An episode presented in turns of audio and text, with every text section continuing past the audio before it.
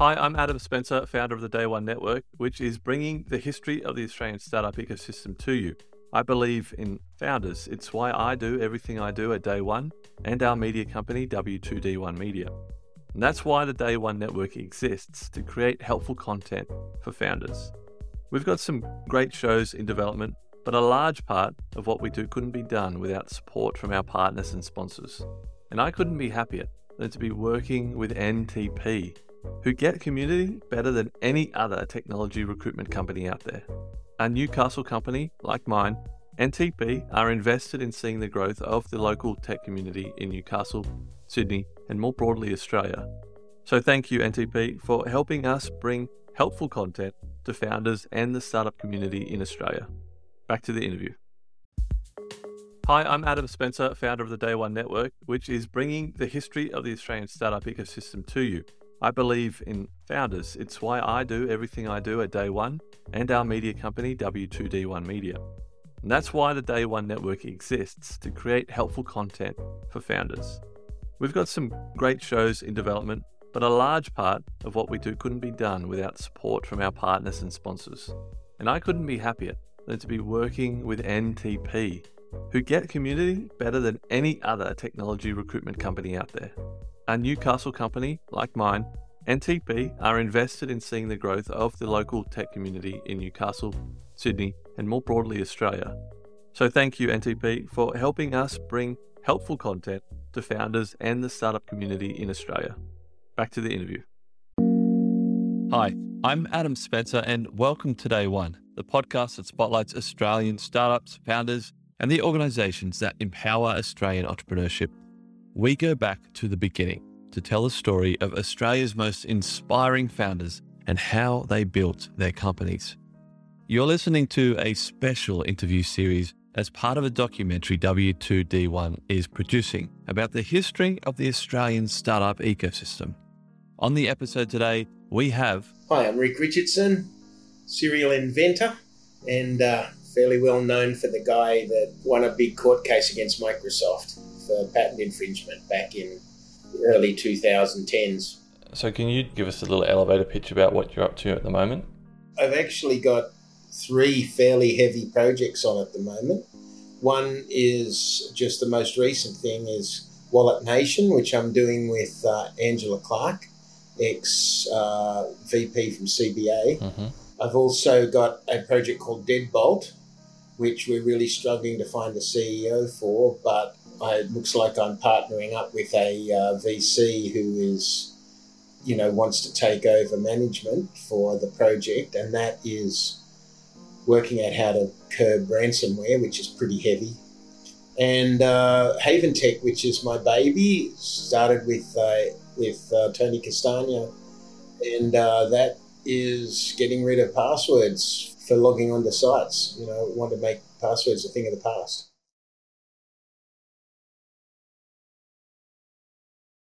You're familiar with a guy named Derek Sivers? Yeah, yeah. I liked his first book. He's kind of a very free spirit. The fact that he's in New Zealand now, I just think that's really, uh, he's willing to travel and uh, expose himself to new things. And, you know, I, hats off to him. And also, he's uh, really entrepreneurial. So I, I, just found it really interesting what he did with his um, CD Baby project. Yes. And I'm always looking for interesting opportunities like that. Tim Ferriss, you know, all of those characters. Just find it really interesting to pick up what little things I can to um, try and roll them into any of the projects that I do. And that's the unusual thing about my situation in that being an inventor, I'm just going from problem to problem and then uh, doing what I can to support the businesses that roll out from those inventions. But I don't have the uh, long, concentrated focus that you know a normal entrepreneur does. Mm. You know, in staying with a business for five to ten years. I've done that once, and I found myself being really quite not not good at it. so, is there anything two ways? One one way is there anything that from your you know inventing that you've taken out of that that helped you run a company and and vice versa is there anything that running a company helped you be a better inventor um The, the problem is that one of the most important things for inventors is to be self aware. And to, to illustrate the point is that it actually reminds me of a time that um, Pete Cooper uh, got me to speak to some kids at the at SydStart, and he told everyone in the audience there was about 300 in the audience that I was going to do a room just to talk to people who were at the early stages who want to talk to um, people who were really technology driven and want to make sure that at the early stages they do everything they need to do to make sure they're successful. And when I got them in the room, there was 70 with standing room only, which is, I was really surprised that such a high percentage of the audience wanted to know what, what I was going to go on about. the first thing I did is I asked them, How many of you are CEOs of your own company? And like the majority of them put their hand up. And I said, and how, how many of you have actually been in business for more than a year? And a large percentage put their hand up. And then I said, so if you were the chairman of the board of your company and you can pick any CEO that you wanted, uh, would you pick yourself?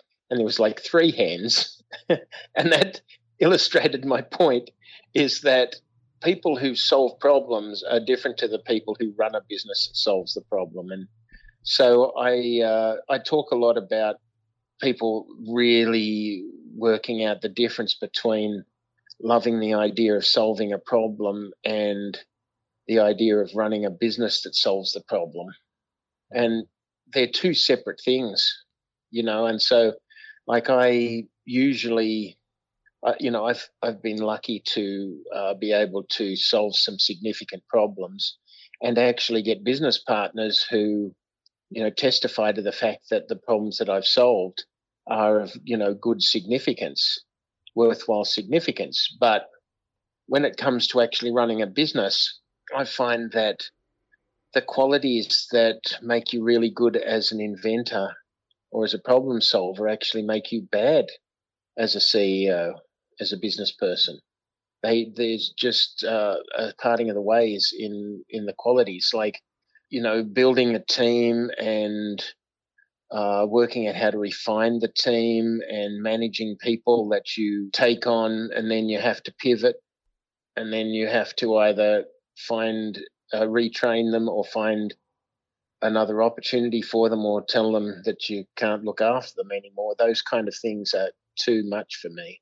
I just, I, I whenever I hire somebody, I basically take responsibility for their their career. And um, in fact, I've only ever had to fire three people in my life, and one of them was out outright. You know, they were abusing the company, and there's no question when somebody does really something wrong. But the other two, I actually found another business that was after them uh, and paid their first two months of uh, and you know let them be scalped because I didn't want to you know fire them and you know one of them actually tracked me down some years later and you know, realized what I'd done. And uh, I just said, I just, I felt so terrible. The co- company pivots. And if the person's skills don't fit what happened in the company, then, you know, you're caught in this terrible situation. So all of that, working out marketing, working out customer plans, you know, all the things that happen after you've solved the problem are not my space. Although so often the company will head along on its merry way and then run into either a shift in technology or a new opportunity, and they really need me to come in and um, you know move with it. So um, that gives me an excuse to be curious about anything in a given field and spend lots of time researching and looking at where things are moving, how they're moving, and how to uh, improve my mantra is the best person to know how to uh, to do the next best thing is to somebody who did the last thing, but is self aware enough to know how to to blow it up and replace it with something better, which no one likes to hear about because everybody's invested quite heavily in the first thing, but technology moves lightning fast. I, th- I would imagine every single kid out there at some point thought they were going to grow up and be an inventor. I know I did. you know, how did you keep that you know, curiosity for the world. It's an interesting thing about Australians, and it took me a long time to realise it. In fact, I, it wasn't until I was in my 40s that I really understood what was going on because I've always been an inventor, but I didn't, I thought everybody invented. You know how if you if you find something really easy to do, you just assume everybody can do it. Like, for example, you know, in guitar, I can play pretty much anything Dave Gilmour can play, but Joe Satriani, give me a break, and Jimi Hendrix, I eh, just, I'm just a write off. I just can't get his, you know, his loosey goosey feel. So you just have natural abilities.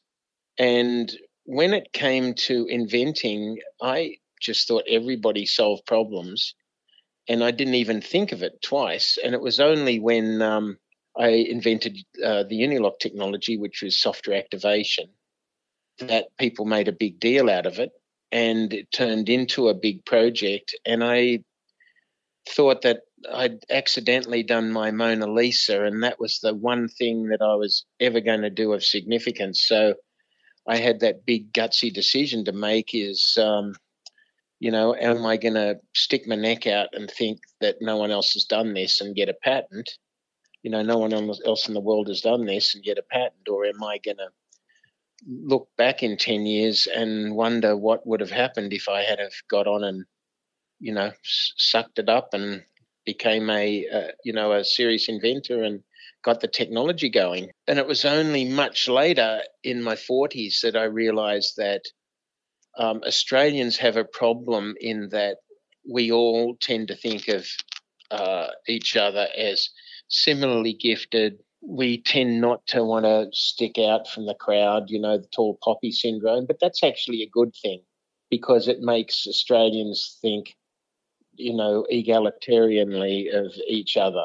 And, and I find that um, I find that refreshing. You know, when my wife and I got home from living in the States for 10 years, that's one of the great things about being home is that everybody thinks of each other as generally, you know, another Aussie and knows no errors and graces. And of course, you run into people that are that think they're God's gift, but um, most most Aussies have got a pretty good self evaluation, and and you just find that refreshing. You know, once you've travelled around the world, you see people that are climbing over themselves to in socially or uh, financially, and um, it's you know Byron Bay. That's what I love about living here is the richest guy is still in shorts and t-shirt, and and the homeless guy's in the shorts and t-shirts. You can't really tell the difference. You know, it's really good. Back in '92, when you started Uniloc, Am I, am I right with that timeline? 92. Um, you know, the startup support that exists today obviously did not exist then. What what did you like? Who did how, how did you get started who, at that time? Like, who did you lean on? Who was there to help you? Th- you know, figure it all out. I had a pretty good run. I had a very dear friend, Jim Revitt, who was the um, correspondent, television correspondent for uh, ABC Television for Vietnam. And he was a tremendous mentor for me and helped me get some news stories going. And that found some people who came in to support. Financially, uh, my parents, they didn't even really understand what a patent was, but they invested the the first big chunk of money for me to be able to do patents. And patents were a lot more expensive back then than they are now even though they're still very expensive. You know, you you can spend thirty five to two hundred grand per patent for in, for international rights. You know, and that's just for one country, right? So it can get quite expensive. But the problem is that if you really are an inventor and you're self aware, you know that the chances of you moving fast enough as a entrepreneur, as a businessman, is so low that you have to have some kind of insurance that makes sure that if somebody just takes your idea and runs with it, that uh, you've been seen to do the right thing by the people who love you, the people that you know uh, support you, and uh, the people who've invested in the project. You know, you, you really have a responsibility to do that. And uh, it turned out that, uh, you know, nearly a decade later, over a decade later, that investment was was worthwhile. It's not doesn't pay out for a lot of people, but um, I just think it's irresponsible to uh, to not have a patent. Uh, you know, I have this expression that not having a patent is like having a Lamborghini and leaving the keys in it. You know, it, it's just irresponsible. Hmm. yeah. How many inventions would you say you had come up with prior to the activation technology? Um, I was pretty regular at it. It's just I'd call it problem solving, but the difference between my kind of problem solving and a normal person's problem solving is, you know, how far apart the dots are that you connect, you know, to solve the problem. And I've always had a knack for being able to, you know, join dots that are not really easily uh, connected. So, you know, even as a kid, I was exploring bike designs that were more like a motorbike, straight tubing, you know, when the Mongoose BMX bike came out, I was so disappointed because I thought someone had stolen my idea. you know, and using motorbike handlebars instead of dragster handlebars and, you know, all that kind of thing. And just what you think is needed to solve the problem, especially if you're doing jumps and stuff like that. It's different to a dragster. There's just there's something very uncool about, you know, jumping off a mound of dirt with a dragster. A Malvern Star dragster. But um, you know, and also getting into motorbikes and stuff like that, you could just see straight away that BMX bikes were that. You know, that's the direction. And then also um, different designs of skateboards, skating uh, with parallel as if you're skiing, because my family were skiers. So that's like I'm talking like 13 years of age, really young.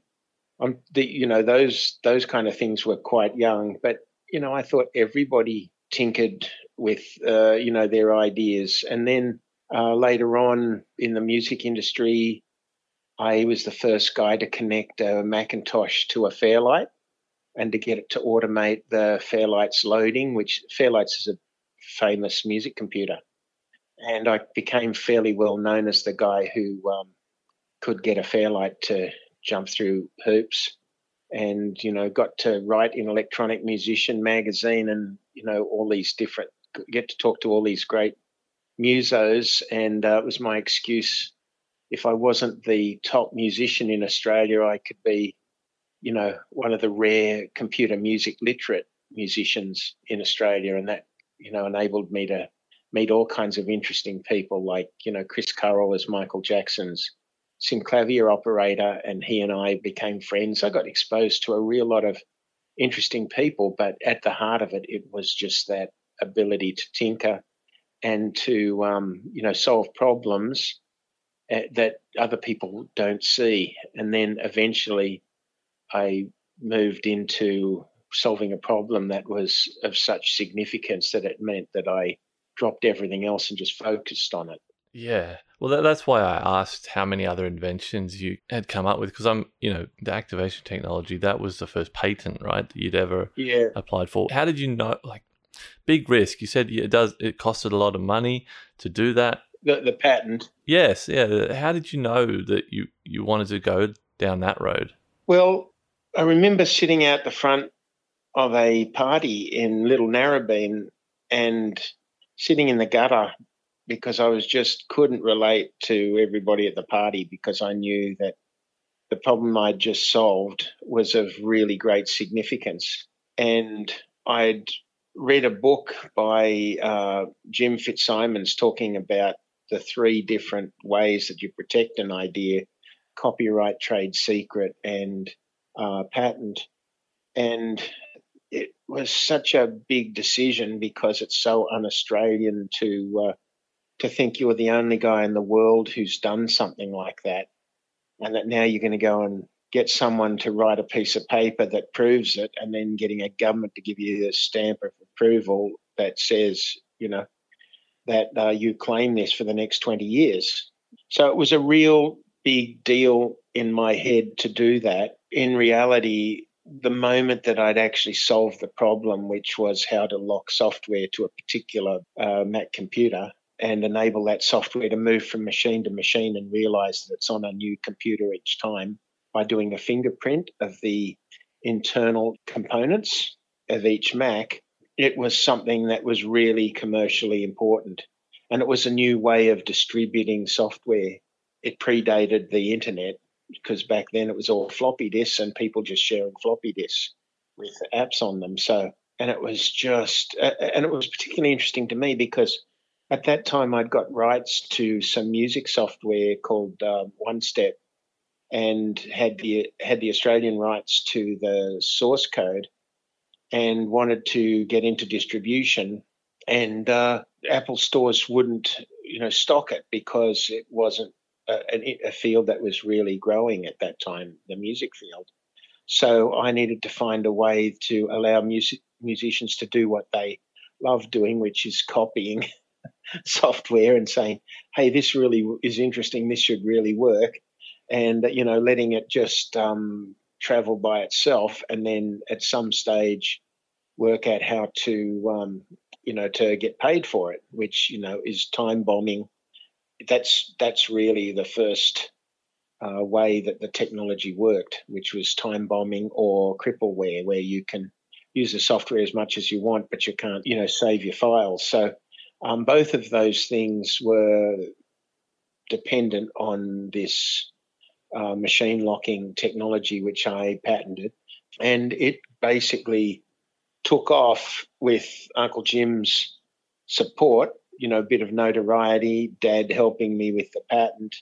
And then IBM Australia picked up on what I was doing and had me flown to uh, Boulder, Colorado. And within three days of us meeting, um, they had an offer to do worldwide marketing for the technology with a $500,000 advance. Wow.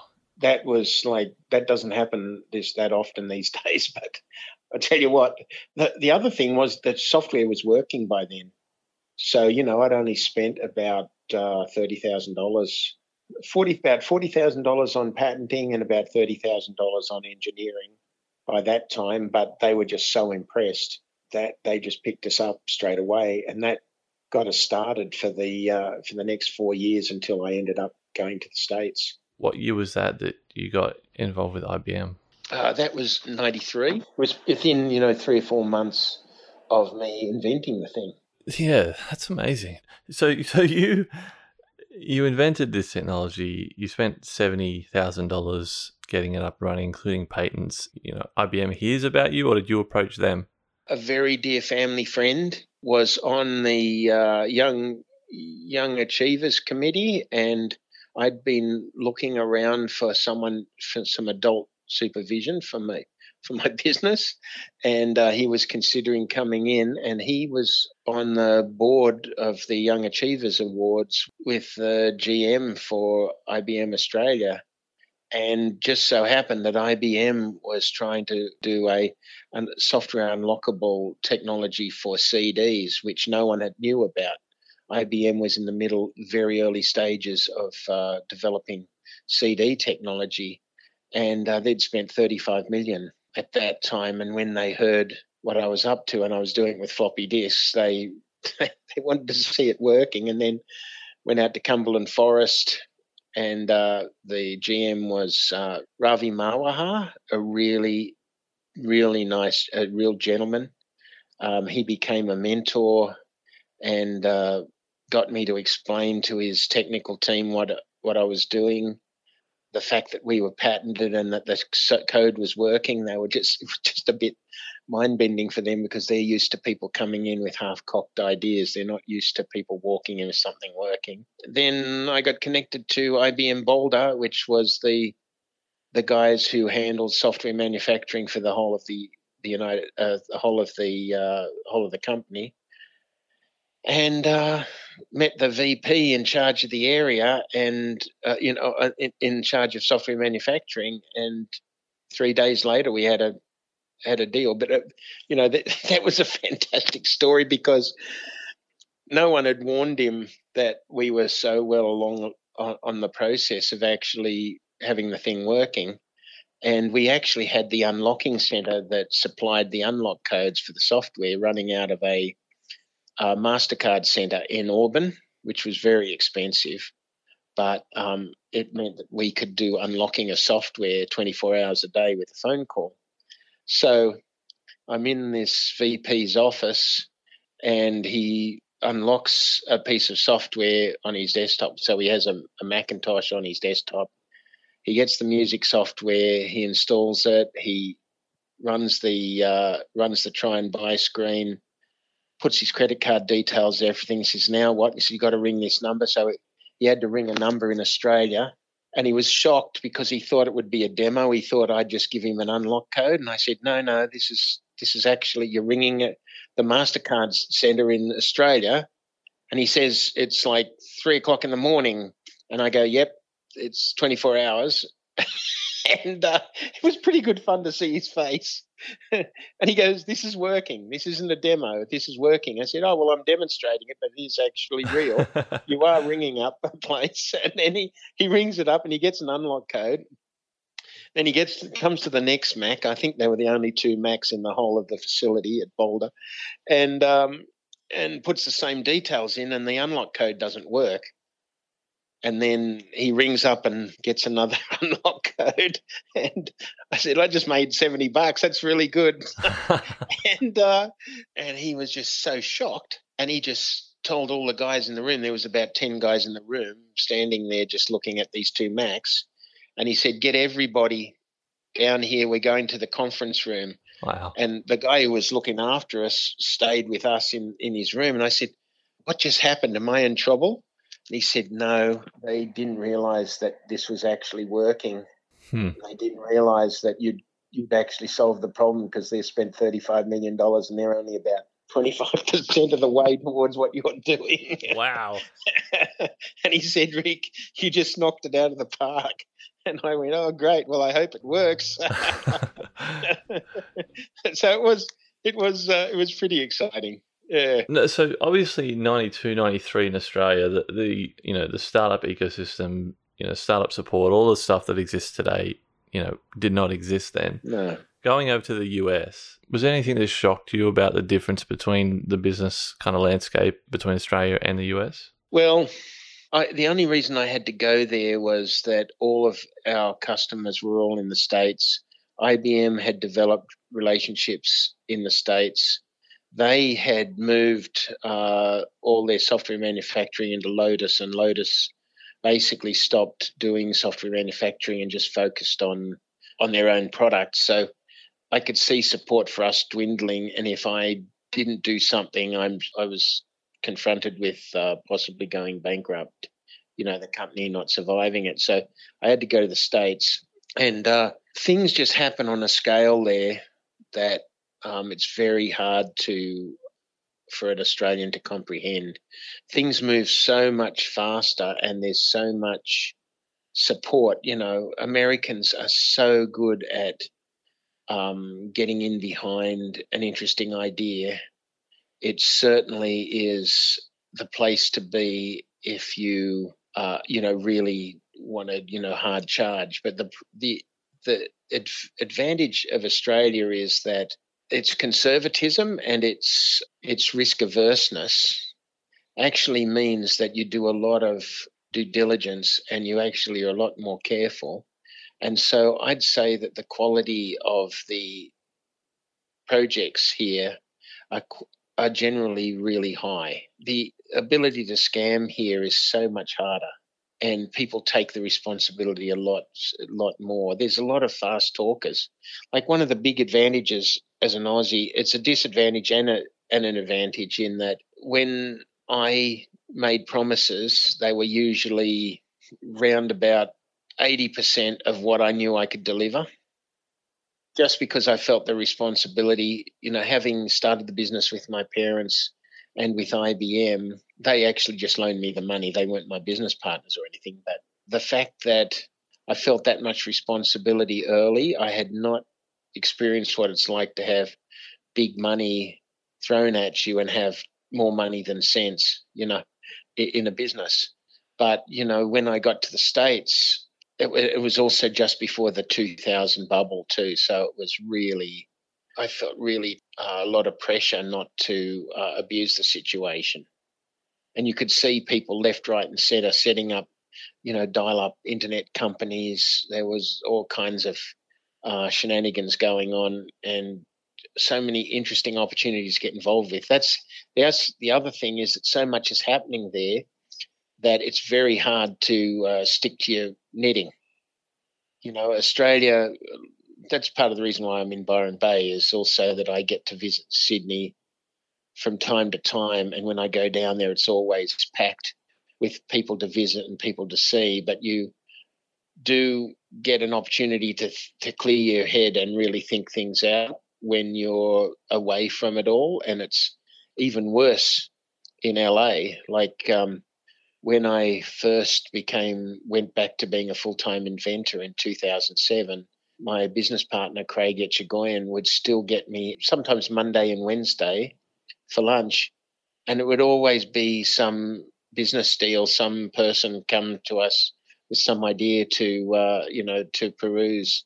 And it's so interesting and it's so easy to get sucked up into interesting projects, but you get your eye off the ball because if you really want to put a dent in the universe, you've got to really do a lot of focused thinking I, I know what it's like to tinker around with small to medium size inventions, and I know what it's like to have an invention be used on two and a half billion machines. You know, like uh, software activation is used pretty pervasively, and uh, you know, I'd love to. Once I learned how to do that, I'd love to, you know, do it multiple times because that's a that's as an inventor, it's seeing people use your use your idea is um, a tr- wonderful privilege. How does it make you feel that to have that big of an impact on the world? It's funny, you know, like it's interesting inventing for the first, you know, few months when you're solving a problem, you're usually solving it for yourself or you're solving it for a group of people that you care about and then you see the potential for the thing to go much bigger. And then your responsibility is only to to see the idea not die on the vine, you know, to see it used as much as possible. But, you know, when it gets really used on a large scale, like, um, you know, what uh, Microsoft has done with software activation, it's really satisfying. But, you know, at the same time, that while the initial seed was my idea and the patent gave me that recognition of being the guy who did that, um, you know that there's millions of hours of effort from other people who have just seen the, the value in what's what you've done and you know made it made it palatable for people to use but you know for me the fact that it um, is responsible for 26% of microsoft sales you know software activation at the time was responsible for 26% of that microsoft sales and you know that's that's really uh, uh, that's really significant. But you know, like the next project, Haventec, I designed it for my parents so that they could use a four-digit PIN and not a password, and that their passwords, nothing needed to be stored on the server side. It's a interesting concept what I built for uh, for them actually, and my friend Tony Castagna is the uh, co-founder, business co-founder on that. And uh, you know, we haven't broken the back of that. There's some banks and some big enterprises are using it, so I know that it's working and that people are benefiting from it. But until you know it's used uh, pervasively, I wouldn't say that that project's finished. You know, so um, you know, there's always what's next, what you haven't done, and um, that's my life much more than sitting around looking at, you know, past past achievements. Although it does give you confidence, especially when you're looking at a problem that uh, confounds you. Like to give you an idea, the hardest invention I've ever had to fix is um, uh, white sharks you know, trying to work out how to detect them and protect people from white sharks, right? The the local mayor here in uh, Byron Bay asked me to fix it, and I thought, how hard can it be? And it is so hard because there's nothing known about the the darn things. There's so many people that have an opinion about whatever you're going to do. Just it's just a technical nightmare. And although I think we have broken the back of that problem, and it's like limited in this in its uh, financial scope and return possibilities, it still is one of the most irritating problems I've ever had to solve. You know, give me a quantum computer or something else like that. That's much more fun. you know. What's your process when when someone comes to you with this problem? Like, how do you attack it? Um, most of my problems are me trying to fix things myself. Although with the shark problem, that was just seeing Simon Richardson his first six months of being the mayor here and just his total dejection over having just had a, a gentleman lose his life, you know, on one of our favourite beaches and thinking, why haven't we solved that problem? What is the problem? Why can't sonar pick up uh, sharks? Why can't we see in the water? Why can't we detect them from the beach? How can you see through the surf, you know, the aerated water of the surf. And so you just start to ask a series of questions and find out what other people have done to try and solve the problem or just look at what technologies are available to solve it.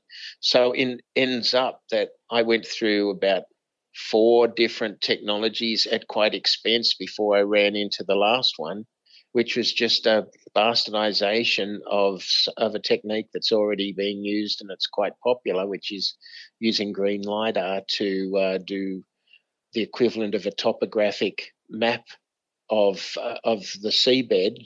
It just so happens that you can also pick up anything else else that's in the water. So, um, and it's it's incredibly powerful, but just no one had ever thought of using the gear that we use to measure how much coral has moved to uh, to see a to see an animal moving in the water.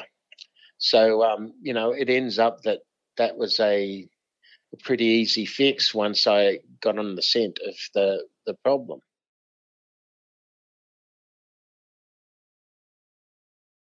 Oh, we're probably going to skip over a, a, fair bit of the story, you know, the US part by asking this question, but wh- when did you move back to Australia and how did you kind of start to get involved in the Australian ecosystem as it was kind of evolving? Yeah, I came back in 2008 and had pretty much uh, the company was running by itself by then, and I'd gradually learned how dispensable I was as a manager, as as management, and uh, you know, the more I tried to um, find myself a job with Craig, who was the CEO.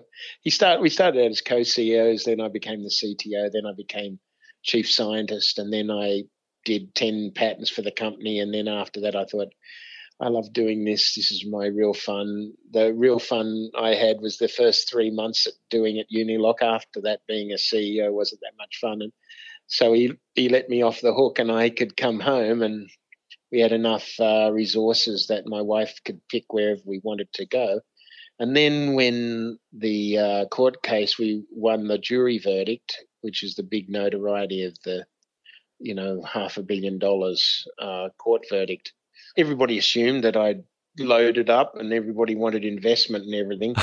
but I started getting in, uh, invited to uh, speak at Tech 23 and places like that just to tell the story because uh, it is inspiring for people, especially in the very early stages when they're thinking about whether they just do the the whole, you know, go as fast as you can thing and forget about intellectual property, as against, you know, doing it properly and their cost and the the rigmarole of doing patents.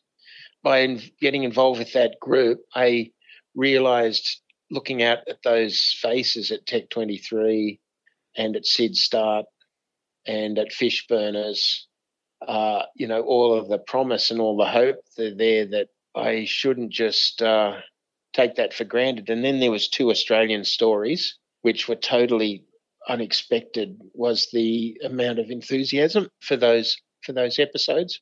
Like um, Jack Brabham's story was the week before mine, and I thought, wow, Jack Brabham, you know, he's a he's a national icon. He's favorite son, and uh, my thing came up, and it just it was two million pe- people watched it in the first week, and I just thought that's really ridiculous, and it's not just the headline because I'd been in the front cover of the Sydney Morning Herald, being uh, you know with the win from Microsoft. Um, so you know that's always a draw card. People love to see big money, but um, the story was about being an inventor and about being a normal Australian having a go.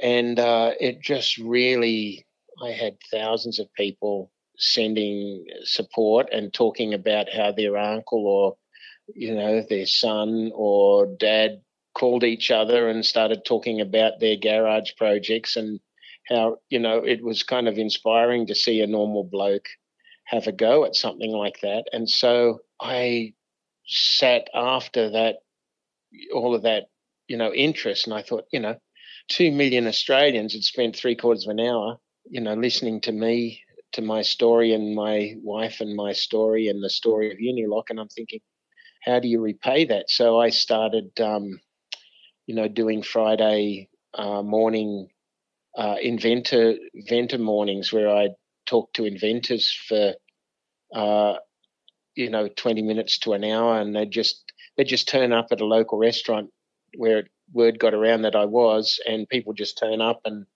it people would sit there in a line waiting for me to talk to them and it, it just got out of hand and I realized that I had to get off my backside and go out and give back to uh, all of this support and interest and also things like that are not just um, you know something that happened to me. It's something that's uh, really important for people who are really doing a gutsy thing, which is you know trying to solve a problem. It's not just all business people and trying to go IPO. It's people genuinely trying to solve a problem and spending a, a big part of their life giving up some of the things that should be, you know, given to playing soccer on the weekend. No, they're tinkering and stuff, time that they should be spending with their family, No, they're tinkering, trying to get something going. And you've got to respect that, you know? Do you have any thoughts about where we are today, uh, the ecosystem, like where we can maybe improve or things you'd like to see happen? Well, I just love all of the uh, enthusiasm I see in all of the co-working spaces and the accelerators and the incubators, I am very conscious of the fact that a lot of problem solvers are really not business people. And a lot of entrepreneurs are so enthusiastic, but they're more interested in the problem than the business. And so I learnt back in 2003 what it's like to have a serious business partner. And ever since that time, I've always had business partners. And so I have this uh, this uh, illustration that I share with anybody who I meet who I know isn't strong in the business front to to realize that there's there's only three types of people in business. There's bush turkeys, free range chooks, and battery hens. And uh, bush turkeys are really interesting, but if you sat down to a nice cafe and they said the egg was a bush turkey egg, um, you know, there's a big question mark over it. And that's what it's like for an investor to sit with you if you are half baked as a as a business person. Um, and free range chooks, they know how to do beautiful eggs, and everybody knows the value, and they're top of the range, and you know there's very low risk that the thing's not going to be a success. So I always partner with free range chooks. Battery hens, they know how to produce eggs, but they need so much infrastructure. They they're really like government and enterprise people who don't know how to, to do the egg thing without all that infrastructure. So most of the people that I know who get into accelerators and to uh, co-working spaces, sometimes they are free range chooks, but a lot of the time they are bush turkeys and they really do need to um, partner up with the business with the right business partner. So you know, I always have a business co-founder. Um, and the the other thing is that um, I've actually been working on a project. It's a bit early to kind of go super public about it, but one of the wonderful things that uh, some volunteers and myself have discovered is the R&D tax incentive, right? And but there's a twist to it in that the tax incentive is 43% of whatever you spend in R&D, right? And if you're in the very early stages of a business, like pre-commercialization, then everything's R&D, right? Unless you're unless it's a purely social initiative. If it's if there's any technology in it, if there's any, you know, um, high tech applications, then it's totally R and D. And and so what we're doing is working out how to uh, factor that funding so that you actually get at the beginning of a project rather than at the end. Mm because it's a bit ridiculous to be going to the tax department to get money back after you've spent it because that's when you spent your equity mm. that's when you've spent all your credit cards and you're like at the bottom of the barrel Mm. so we're working out how to um, to bridge finance the r&d incentive which means if you have a good budget you only need to find 60% of the funding. And then uh, we go from there working out how to help them get friends and family round, and then an angel uh, angel support where they're coming in for the bare minimum that they need to do get to get funded, but also to help problem solvers, and that's why I'm calling them because problem solvers can be inventors or they can be entrepreneurs, but also to free them of that situation where they're walking into a room with investors and they're starting to talk about an ROI is just not feasible and no one believes it anyway because if they haven't got business experience in the field that they're solving the problem for no one will believe them anyway and so uh, you know and that's that's the most embarrassing thing like every time i watch um, shark tank or you know one of these other shows if those people actually had a serious business person standing next to them who actually knew about the industry knew exactly how how to structure their deal, what the how to prove the equity valuation. You know, because those those people in Shark Tank, they're actually not uh, seed investors; they're really uh, growth investors, right?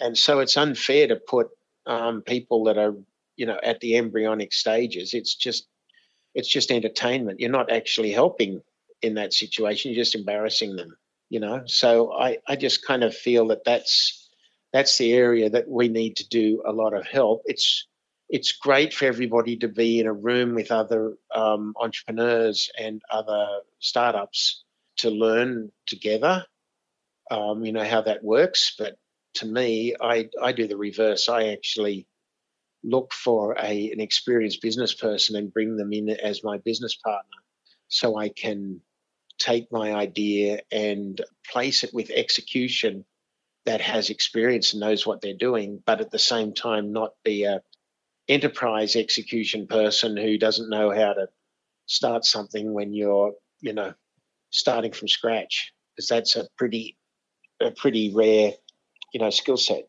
I've really enjoyed this interview, Ric. I love your story. Thanks, mate. No worries. The last question is a question that I ask everybody. It's just the advice question. Yeah, sure. You know, if a if a brand new founder or inventor come to you tomorrow, what one piece of advice would you give them? Self awareness. Know what you're good at and what you're not good at, mm-hmm. and don't try to don't assume. There's a big problem with inventors, especially good inventors, is that people say, "Wow, you've solved this problem. You can run that business." and their skill sets are completely different. So self awareness, the ability to actually say, hey, I can't do everything, and to spend as much time finding that co founder as you did in solving the problem. Um, that's really important if you're like me. If you're a, um, a problem solver and you're not, you don't, you don't love the business side of it. because you know the business side of it is details and discipline and high speed execution and cycling you know it's lots of work but people there's there's a mindset and there's a capability that's really um, loves that. Like my most recent uh, business partner is angela clark and she is so organized it's actually scary to see somebody. She was running Beem It for the big four banks. It's a, a payments app and uh, she did everything from the user experience right through to the marketing plan, everything personally, and handled quite a you know a large project. And she gives me the job list for the week, and then I'll vanish for three days and come back with a patent. And she thinks, oh, that's incredible that you did that, but I'm kind of scared of the list of things that I didn't get done. and it's just that she is a powerhouse, you know, staying on top of things, just seeing the way everybody uh, surrounds her and wants to support her means that you know she's got a good shot at actually making this thing successful and i even though i've solved a problem in the crypto space i'm not a banking person I'm, i do not understand the industry so it's unrealistic for somebody like me to do that even though the problem i've solved is pretty important for the industry so, um, you know, that self awareness, I'd say, is the most important thing. And, and, it is not a, a little problem. For example, um, I'll never forget, uh, it was a Tech 23 uh, event, and, and Matt Barrie and I were having a bit of a debate. We got up after each other, and Matt was talking about telling everybody, hey, you can do this, you can be a CEO. Just get on the phone. You you know, it's not hard to find the, the CEO of Telstra's phone number and just call the guy. You know, just don't be scared. Once you do it a few times, it'll it'll be really it'll come second nature to you. And he says, and I don't understand that. And then I got up, I got up after him and I said, how many of you would be happy to speak to the tel- the CEO of Telstra if we could get arranged for you to talk to him next week? and one or two put their hand up, and I said to Matt in front of everybody, "We're not like we're not alpha alpha males, mate. We're not all alpha like you. You have all this confidence. We don't know what we don't." We don't know the first thing, and, and it's just to organize your mind and to get your act together under that pressure. It's just not a natural thing for most people. And so, being that self aware or finding somebody who has actually had success in that situation and they can walk into that room and make sure they don't foul it up. Like I've I've walked into rooms with some really heavy characters and uh, and and fouled it up and you it's one of those things that rattle around in your brain for, for years because you just think what could have happened if you had just had your act together or you're just a bit more assertive or a little bit more confident you know so and that's the reason why I'm an inventor, not a, an entrepreneur. Thank you so much, Ric, for your time. No worries. I really appreciate it. No worries, mate.